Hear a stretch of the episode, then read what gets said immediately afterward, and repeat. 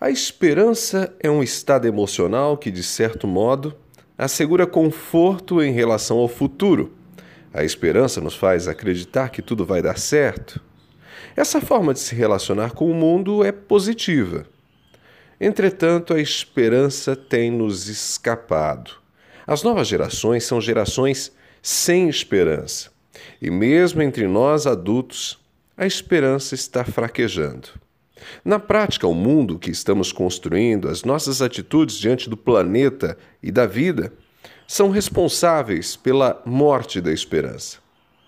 Quando nossos meninos e meninas olham para nós, adultos, não conseguem vislumbrar nada que alimente a esperança de vida deles.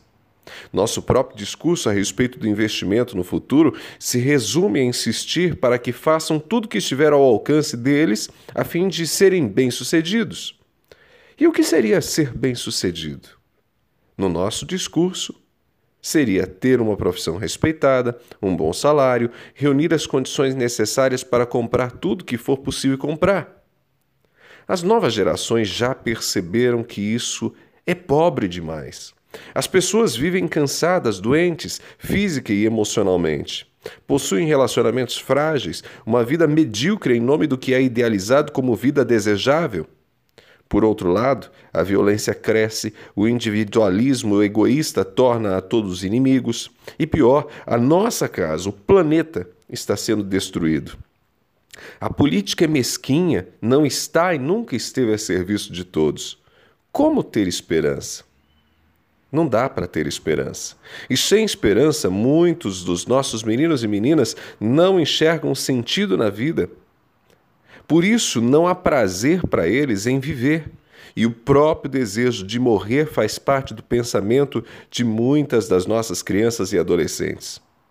A falta de esperança dessas novas gerações pode ser, porém, a nossa salvação.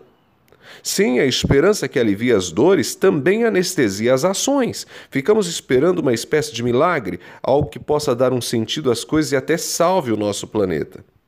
Quem sabe, sem esperança, talvez nossos meninos e meninas, aqueles mais resistentes, sejam também mais objetivos, virem o jogo e criem formas mais honestas de viver, de se relacionar com o dinheiro e até de explorar o planeta.